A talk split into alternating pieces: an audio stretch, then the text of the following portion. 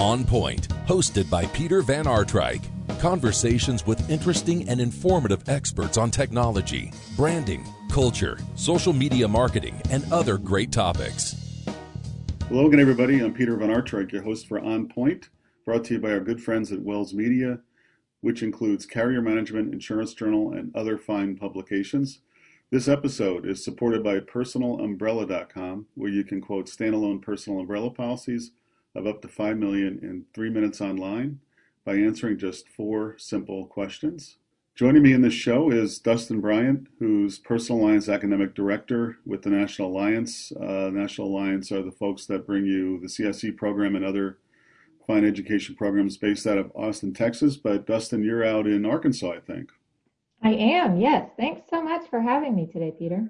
Yeah, um, glad to have you. And um, you know, we've been talking uh, on this show in recent weeks and months about the future of work and uh, what's happening with the gig economy and what's happening with employment period in the insurance industry. So it's kind of a continuing trend. I wanted to to get your thoughts about. Um, but it might be good because a lot of our listeners are independent agents and brokers. Um, all kinds of folks that work in those roles and those important jobs in those uh, retail or wholesale operations. And so, tell us a little bit about yourself and how we got to the point where we're even talking today, a little bit about your career. Uh, sure. So, first, again, thank you so much for the opportunity. I'm really honored to be here with you. I've been in the insurance industry with a personal lines focus for almost 15 years now. Um, and I've been with the National Alliance for Insurance Education and Research as the Personal Lines Academic Director for almost a year. And honestly, it's coming up on a year with the National Alliance, and the reflection on the past year literally starts with the pandemic fallout for me. So it's, it's really been a crazy ride.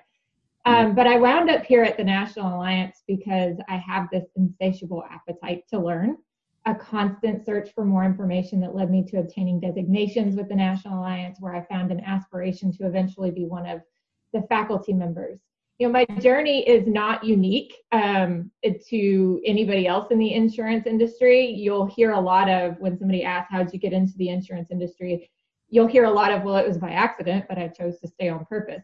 My story is not any different than that, really. Um, I was you I didn't start out in the insurance industry, didn't even know what I wanted to be, quite frankly, as I was growing up. Um, I have a degree path and everything, but initially it it doesn't follow anything that has anything to do with insurance. So it was just I wound up here uh, as, as a manager at a hotel managing a restaurant. Um, and we were hosting a an AFLAC convention and I was wholly um, kind of just not feeling the restaurant thing. I love helping people, but the hours were long. I was getting home at three o'clock in the morning. I needed to find something that I could I could feel that need to learn more. And I'm, you're not going to learn a lot, a lot managing a restaurant. You'll learn about people, but not too much knowledge depth that you're having to constantly improve on there. Um, and so, you know, insurance salesmen are the best at selling anything.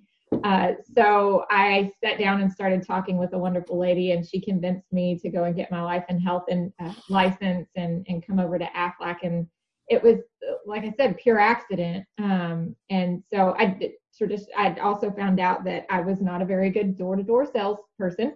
Um, so I started looking for something that was a bit more stable and more geared towards my personality, and that's how I fell into insurance. Still didn't know I wanted to be in insurance, but I thought, well, as long as I had put forth the effort on a license, I need to do something with it because it's the only time I'd ever been licensed in anything. Um, so I just I chose to stay, and it just got better and better, and it got better with the more education that I had geared straight towards insurance. The more confidence I developed through education, the better I got at what I was doing and the more opportunities opened for me.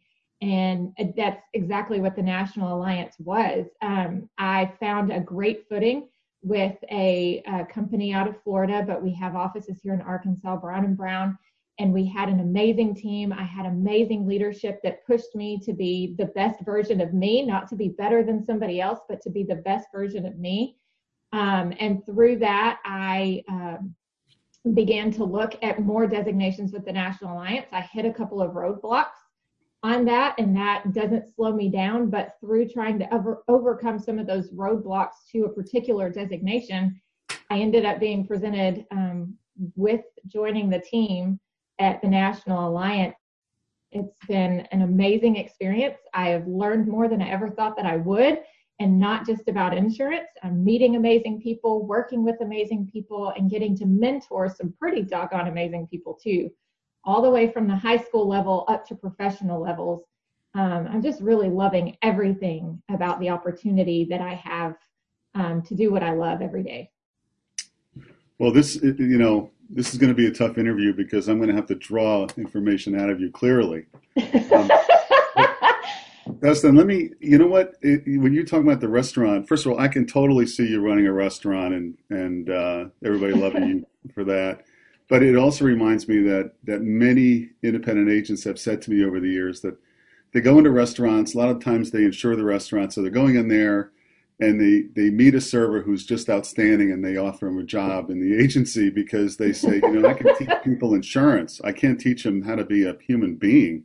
Right. Um, so you're another example of that. Um, right. I also um, I should have mentioned earlier that you're um, not only a CIC and a CISR. CIC certified insurance counselor and then a certified insurance service representative. Do I have that right? Um, yes, sir.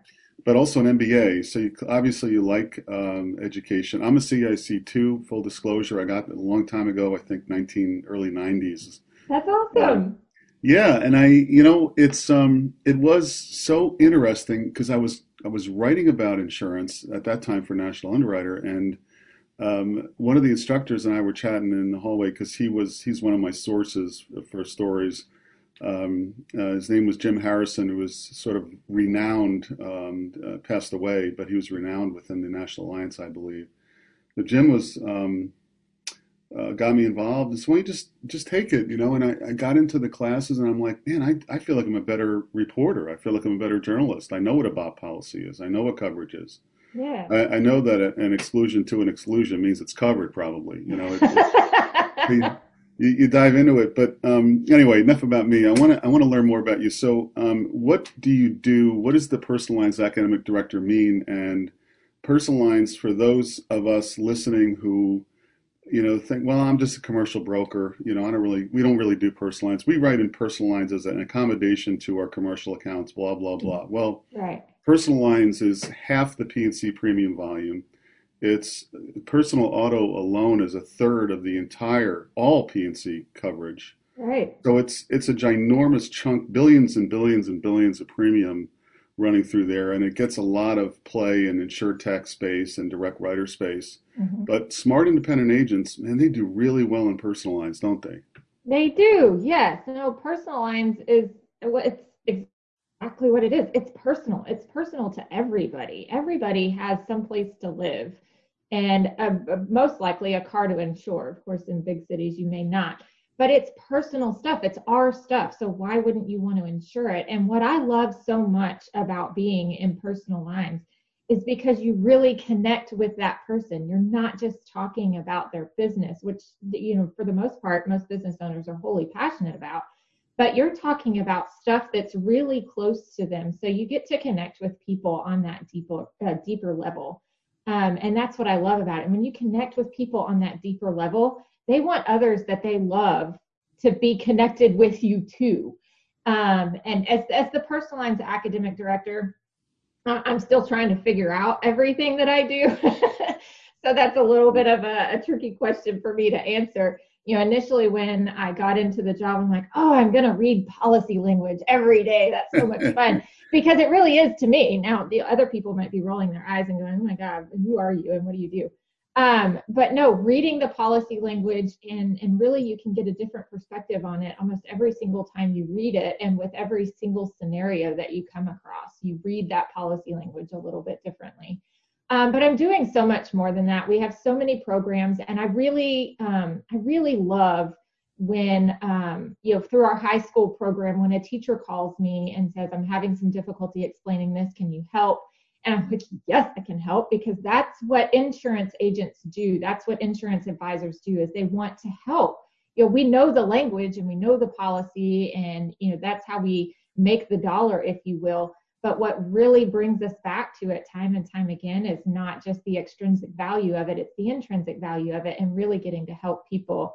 And I'm still getting to do that as a personal lines um, academic director. I'm just doing it on a completely different level because now I still get to connect personally with people that are trying to understand the insurance language, but I'm also getting to connect with the professional that's wanting to do more um, and be better for their clients as well. And so um, that and it's it's just it's great for me um, because I love seeing other people flourish. And the more I'll, I'll go back to what I said, the more education you have that's geared specifically to what you're doing, the more confidence you have. And when you have that confidence, you're not afraid to show it because it's just ingrained in you at that. And that's so amazing when you get to reflect that back to your clients and they gain that trust in you. And um, mm-hmm. I don't know if that answers your question or not, but that's what being the personal lines academic director is to me and all the miscellaneous tasks that go along with it. Yeah, um, I, I, think it's it's a cool job. I uh, I think it's awesome, and I think you're a good spokesperson for it.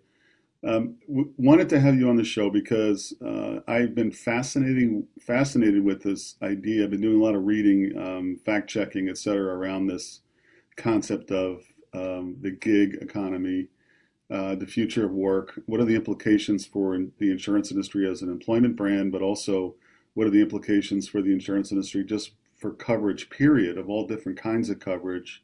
How are we going to be able to insure all these people yeah. and businesses that are not operating under the rules that uh, you know the the policy language we've been so used to um, implications in workers comp employee all kinds of employee benefits commercial auto uh, liability it, the list goes on and on and on. Um, certainly there's implications in personal lines.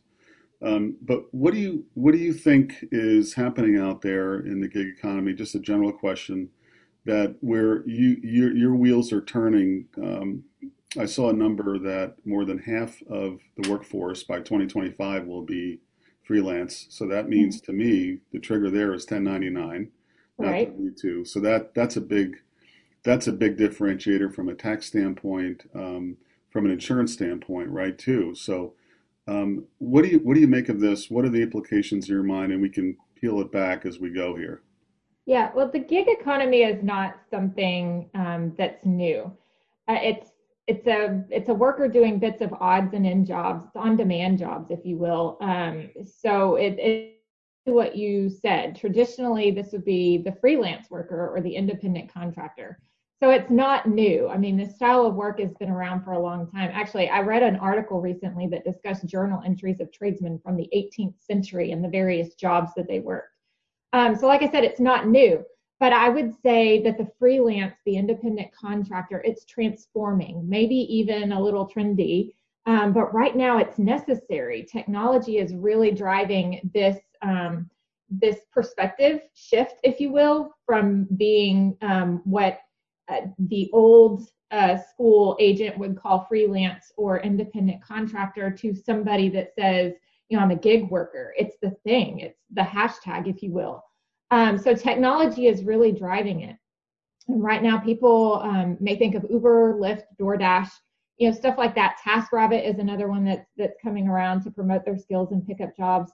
Um, but locally, you might also see in um, social media like a neighborhood forum where someone asks for help cleaning their gutters or building a deck, decluttering, something like that. Somebody's going to post something and somebody else is going to pick it up.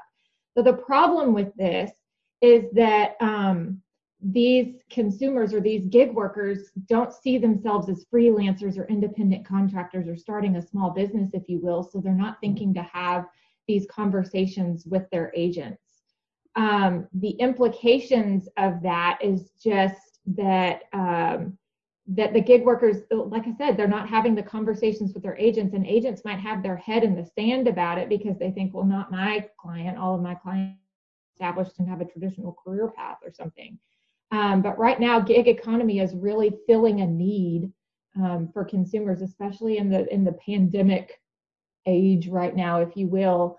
Um, you know, having something delivered to your door when you're sick, ah, that would have been really helpful several years ago for me, when we're laid up in bed, both my husband and I, sick to our to just no end. We had three kids, and one was a, a baby.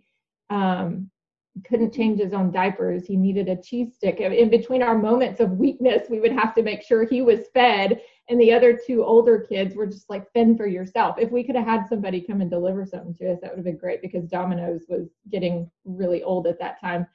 Um, but, you know, as an insurance, um, for the insurance industry, gig work doesn't fit perfectly into either commercial or personal insurance traditionally the freelancer or small business uh, person is going to look into general liability, professional liability, and work comp. Uh, the business itself is going to have a policy, but it's you know it's not going to extend or may not extend. It could um, to the freelancer contract worker, and that worker is not thinking about that right now because they're you know they're picking up a side gig. It's just a side hustle for them um, for the most part. But as more and more people are finding freedoms through gig work, they're starting to maybe crave that a little bit more and make it more of a primary gig instead of a side gig or in the pandemic uh, the they may have unfortunately lost a job or they're not getting as much work as they could if they had a small business and so they're picking up some of these side gigs um, that would be considered gig work that may not be covered under their their policy um, so mm-hmm. you know as oh go ahead no, you go ahead. Oh, I was going to say, you know, as an insurance industry, um, you know, there's there's the old school way of doing things, and it's it's hard to transform into the new way of how consumers are seeking out their work, which is transforming how insurance needs to cover that. Um, and for the insurance industry, you know, there's a lot of insurtech that's coming in um, that's really figuring out how to adapt to these on-demand jobs. And traditional insurance companies are still kind of leery and hanging back. They're starting to get into it, but they're still kind of hanging on to see because they're used to traditional underwriting. I need a history. I need your risk. How you know how much have you done before? Whereas some of these insurtech companies are coming in with algorithms that are already, you know, asking you what like five questions, mm-hmm. and they're saying this is how much your policy is going to cost you per month. Let's let's get on board with that. And a lot of it, um, I don't know if I'm going too deep here. Stop me if if you want to go in a different direction. But you know, gig workers, a lot of times, I said that they're you know the neighborhood forms, but a lot of times these gig workers are picking up jobs through apps on their phone Mm-hmm. Um, and when they're picking up something so quickly on their phone, they're wanting a solution right then and there. That you know, some of these apps are partnering with insurtech companies to offer that uh, that policy or that need right there on their app. And so if they've got that capability, they're gonna, oh, I didn't realize that I needed insurance. Yes, I have a home and auto or a business insure, but I didn't realize this was considered a business. You're saying that I can have insurance for this one job. Let me go ahead and click yes or you know whatever and traditional insurance companies are not adapting quick enough to pick up that market yeah man that that is such a key point dustin um, you know i i i just feel well my two kids i am positive that my two girls um, would not have renters auto and personal umbrella with an independent agent if it wasn't for their dad me. There's right. about it. Because um, how many times do you get on your phone right now? And it just speaking in terms of personal lines insurance, you're thumbing through Facebook or Twitter or whatever it is, and you see an ad that's like, what is it? The uh, the lemonade is the one that I keep seeing all the time on my phone right now. Click here for a quote, and you can have, you know, and it's super quick. You never even talk to somebody. No. You're doing it all on your phone, and as it, it's first time I heard of lemonade, let me tell you about that as an independent insurance agent. And I had a client that I was, you know, batting against on a condo policy about how low he wanted his limits when he had mm-hmm. just laid down 500,000 for this condo. And he comes at me with 25,000 for additions and alterations on this, this app. And I just, I literally said, well, if that's the coverage that you want, then go there. But I'm your insurance advisor and I'm telling you that that's not going to be enough. Mm-hmm. I can't tell you what to do, but I can tell you that I'm going to be here to walk you along a claim process if something happens. And as much as he and I went back and forth with each other, I got an email really late one night that said, you're right. I really appreciate your expertise. I'm going to go with what you've recommended. And I just, I felt like an immediate victory over InsureTech. well, you, you, have to, you, you got to do that. It, it's a desktop to desktop battle. It's a client by client battle for yeah. understanding. The insurance industry has always been battling for awareness and understanding and appreciation of what it does.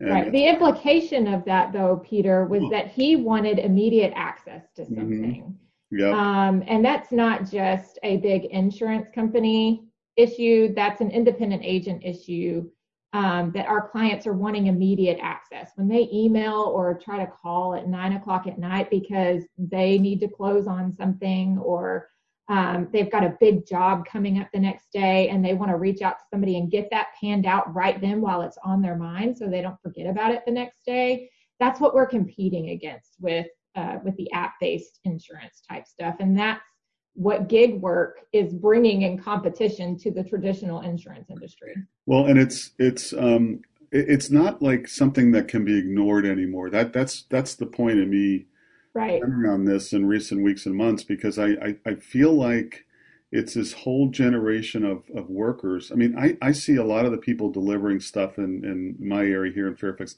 uh, Virginia, uh, delivery is, is, is one chunk of it, but they're they're younger. They have these cars. You know, sometimes they're beat up cars, and, I'm, I'm, when they go by, and I know what they're doing, Uber drivers or Uber Eats, et cetera. You're like, what is the? How are these people covered? You know, and who's minimum limits, no endorsement, they have no coverage. yeah, what are the implications for the rest of their life if if something happens? If there's an accident, yeah. what happens to their wages in the future? What ha- what happens to the medical bills? How do those get paid? It's like these things. That they're just they're just flying around without without awareness of it. And I think we have a responsibility as an industry to to start talking more about this and not just let the apps come in. Some of these apps are are astonishing and how simple they are. One of them, I talked to the owner of uh, this Australia-based uh, tech called Upcover, and she said um, that uh, you know the people are buying coverage for you know bikes, you know, delivering. So they're going to deliver food for a day. They they have coverage for their bike and for their delivery for that day. It's right. based on the on the app, and it's this cool kind of like it's almost like a dating app when you look at it. Right. Yeah. No. Uh, there's companies. has some major carriers behind it. It's it's it's a yep. real deal. Yeah.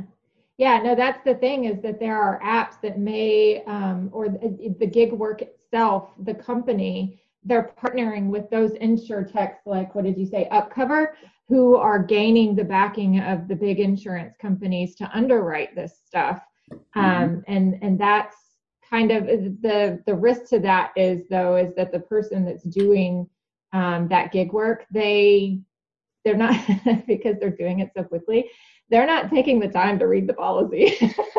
right. They all they think is I'm covered, but they don't really know what they're covered for. Yeah. Um, so that's a risk that that gig worker is taking in and of itself. They don't have the backing of an agent there to hold their hand. And and just as you mentioned before, another risk um, is not just the job itself and the liability that comes with that, but the high risk of not having unemployment benefits or disability. If the gig worker is only doing gig work and this isn't their side hustle to their primary career, that's a big personal risk to take too. What are you going to do if you're injured and you don't have disability benefits or you don't even have health coverage because you didn't think about it?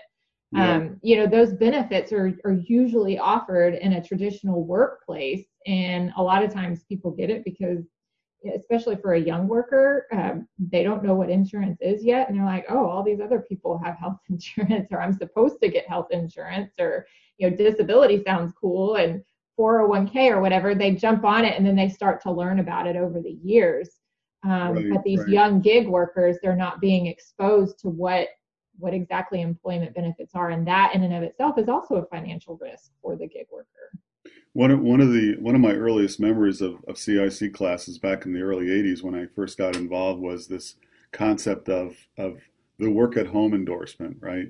Mm-hmm. And I think at that time there were um, a lot of uh, working women, mo- mostly working women, who maybe uh, you know were getting into the workplace in the 60s and 70s and left to have kids or whatever, and and uh, they'd start uh, you know some some something at home where they might have inventory supplies and liability involved with all that work. And um, so we were talking about work at home. Uh, you know, make sure you agent, Mr. Agent, Mrs. Agent, make sure you ask your customer if you know they have any work at home because business pursuits aren't covered, et cetera, et cetera, right? So right. now, to me, this is the same thing on steroids. It is. How, how do we get that conversation going? That if you have a kid uh, at home in school, or even in their young, uh, they're in their twenties or young thirties. A lot of people living at home now still. Um, all kinds of reasons for that. Uh, they're do, they got five things going on. They're doing part-time work with three firms. They might have a part-time, full-time gig W two over there. Then they do charity work. All these, and they're running around. They're hustling, right? And so, are, are, are we? You can't just assume that they have any kind of holistic coverage anymore. And so you got to ask those questions. I think the, the, the reason I wanted to talk to you, Dustin, for the you know, what do we say?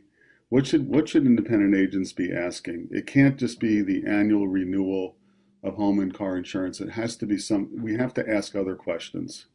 Right. I don't think it's it's a set question that you need to be asking as an independent insurance agent. I think it's that you need to be connecting with your client. You know, insurance, like I said, um, what got me into it and what I love so much about it is that you can connect with people. And, you know, along the way, as you get a bigger and bigger book, sometimes you lose sight of that. Um, and it becomes transactional, if you will. So, one thing about the gig workers is they usually don't see themselves as needing insurance for what they do because they don't see themselves as a small business or they mm-hmm. don't see themselves um, as they think that their home or their home insurance or maybe even their small business insurance is going to cover them you might ask a young person what do you do? And they'll go i'm an uber driver. And they think that they work for uber. That's their company. And you're like no you're an uber freelancer dude. I mean like you're 1099 yeah. bro. Yeah. Yeah did you realize that? Right. So uh, you know that right? I'm sorry. But that that's what needs to be happening is that the agents you know, when they call in and they're adding something to their policy or they're paying a bill, um, they don't just need to be making a transaction there. They need to be asking and make small talk. Hey, I'm seeing a lot of DoorDash lately. That's nuts, right? Or hey, I've actually used DoorDash for the very first time. It was so cool. The guy came up and he did this or whatever. Have you ever heard about the apps that help you rent out your pool? Um, and the client might just fess up to being one of them because it's i you know i've said this many times before um, in my profession you don't know what questions to ask when you don't know what questions to ask. So your client's not just going to call up and be like hey i'm renting out my pool. Do i have coverage for that? Because they you know they don't think anything about it. Um, they're not going to call up and say i've got you know what what did you just say? You you're doing contract work over here for a, a part-time at a, a, law firm and you're 1099 for them or you're a freelancer over they don't even know to call themselves a freelancer number one. Yeah, yeah. um and the young worker is still figuring out what a 1099 even means. You know, when tax season comes around they're going to be shocked because they forgot to you know hold back some hold back some taxes. Yeah. because that stuff's not taught to you in high school by the way um, so agents don't necessarily need to be asking questions, they need to be connecting with their client in order to get to those questions. You can have your annual reviews, but in between annual reviews, your client lost their job or uh, their their high schooler um, or college kids started doing um, the Uber or the Lyft or the DoorDash, especially right now with uh, with the pandemic and everything and they they're not going to wait for the annual renewal to check that box and go oh yeah i do have that exposure. And when they check that box they don't always call you either. They just check the box and send it back and think that you're going to give them a call. Yeah. what if that gets lost in the mail? The us postal service loses stuff you know? Um, so they think they check this and then the next time a claim comes around you know their defense is well, I filled out your questionnaire. Didn't you get it? You didn't call me and tell me that I needed mm. coverage for that. And the time to start talking about those risks and exposures and what coverage that client could have had is not at the time of the claim because that conversation is totally different and very disappointing. Yeah, yeah, yeah. Well, you're you're exactly right. I think we need to stop thinking transaction and more about relationship and and you know developing uh, like you said those conversations. That's really good advice and you know, I have another, maybe a bigger fear for the insurance industry, and that is um, younger people I know this sounds like something like some kind of commentary about like young versus old, but it's not. It's just that younger people coming into the workforce, coming into life at a school, don't look at insurance coverage even as as important as their elders did or do. Mm-hmm. It just mm-hmm. it, it um, you're seeing this in studies of so it's not just how people buy it, like oh it's a cool app, um, but it's it's like even what like what what is this stuff and and you hit on it like they don't even think their gig thing is a business and if so if you don't think it's a business um, you think it's just sort of like i'm just hustling to make some money to pay the rent um, or my mortgage um, and a, a and b you know like insurance what what is i don't even that's that's my dad's thing that's for his house that's for, right. you know, he's a lawyer right. that's thing so it, it's not even on the radar i don't know what what the implications are. But to me, if if insurance carriers and agents and brokers don't start asking these questions and diving mm-hmm. in, I mean, partnering with apps is great, but how how do we how do we evolve from you know um, insurance policies and all capital letters that cover certain things to to being a little more, I guess, aware that the the consumer is is just has changed. Uh, the, the basic product itself is, doesn't seem as important to them. Right.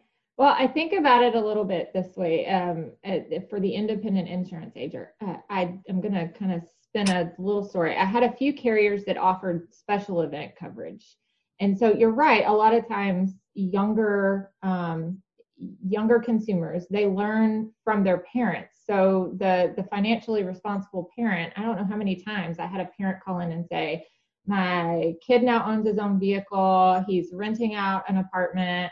Um, i need you to give him a call.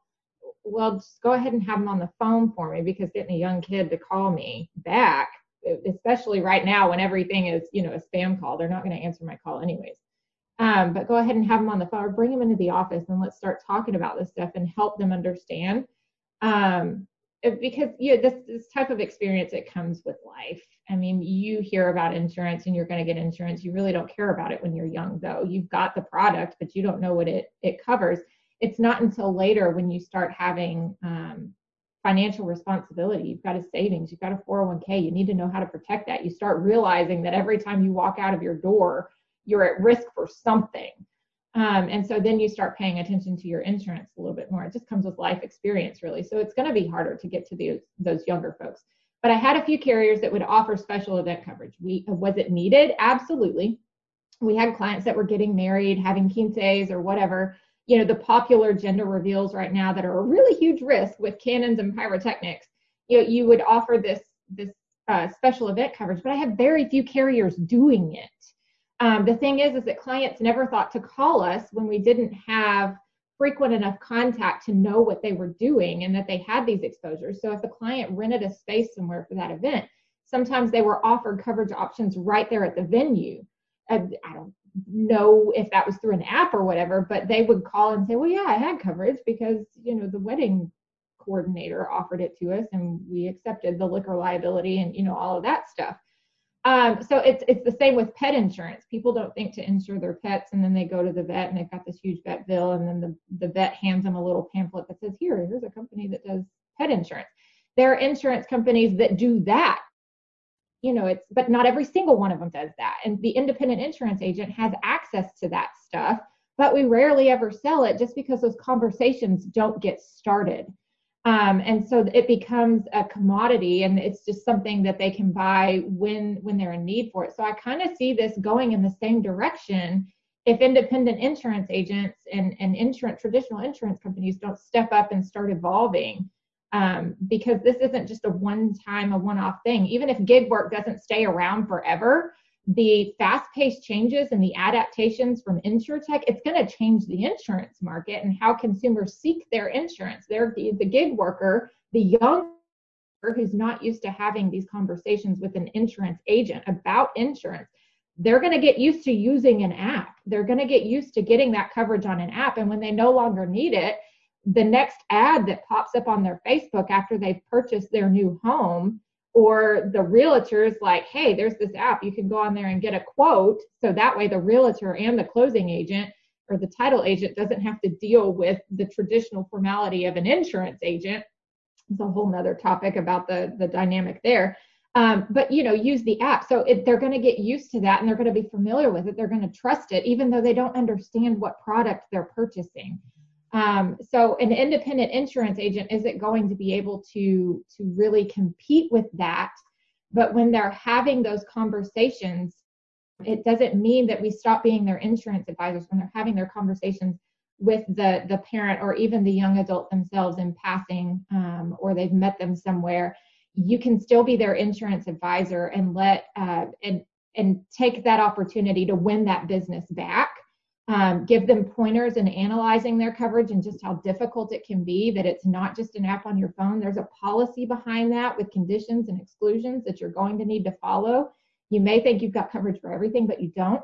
Um, but analyzing that coverage and showing them just how difficult it can be to read that on their own and then read that at the time that they're in distress at the time of a claim that's even harder um, so let them know that as an agent that's your value over automation. You can offer automation too.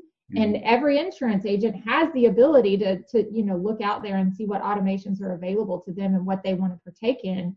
Um, but it's still uh, up to us to connect with that client in order to to leverage that automation and um, and that connection with the human and right. stay relevant in the insurance market yeah. You know gig work like i said it may not stick around forever. It's always going to be around in one way or another. It'll trend up and down. Um, i mean i think it got really trendy in 2008 2009 when the job market was really hard. Um, it, so it'll trend up and down, but the technology that we have at our hands now is what's really transforming um, how people are accessing insurance and and giving them a different perspective on that. And what brought gig into my perspective, of course, I knew it was out there, but I didn't really have the trendy word for it. Was the pandemic and the teachers the thing is is that for insurance agents if you're if you're in this game for gig and you're talking to your clients about what the risks and the implications are that um, you know there's products out there i just need to know that you're doing it it, it can move into something even better it, for the pandemic for me what brought it into perspective was that uh, the the kids they started having virtual options their parents weren't sending them back to school teachers were a little wary of going back to school, but parents also knew that they had limitations um, to being able to provide a good uh, educational environment at home. So they're hiring like college kids that have tutoring experience. And like I said, the teachers that are weary of going back into the workspace. And that was a thing. That was a gig, if you will, but they didn't see themselves as doing a service or providing a small business that they had liability in that, these gig workers. Um, but now what I'm seeing is that we're a year into this, and some of these teachers are starting to realize that they're really good at providing this service, and it's turning into an entrepreneurship. So that's turning into the possibility of a business policy. They could develop a small school. And that's another entry for the agent that you walked this path with that client and you advised them along the way. They weren't just subject to an app on their phone. Um, and now you're becoming a lifelong advisor for them and you're growing with them. That's a lot of what happens with gig work um, is that these young folks like i said this type of financial responsibility and financial awareness comes with life experience. They don't understand what they're doing at first but you start growing with them. They start gaining financial responsibility. They start buying a home. They start buying an auto. They their their gig work turns into entrepreneurship. They realize they don't want to work for uber that they could maybe do this even better than uber. Um, and so they they start developing their own platforms. We had one here in arkansas that was actually pre doordash and i think he might have sold to doordash actually but he did a really good job it was amazing how young he was at developing this app locally here in arkansas and gained businesses around the area. And but he evolved into that. And if he had an agent that was there working with him along the way, that's a that's a good sized little book that you're building from somebody. Um, if you are staying in the know and having these conversations and not just sticking your hand and dis- uh, sticking your head in the right. sand and dismissing it. Indeed. Well, thank you um, again, Dustin, for for sharing your ideas. Lots of good um, information in here, and we'll stay in touch with you. And I also want to thank, again, our sponsor, personalumbrella.com. We'll see you next time, folks. This has been On Point with Peter Van Aartrijk, a podcast presentation of Wells Media Group.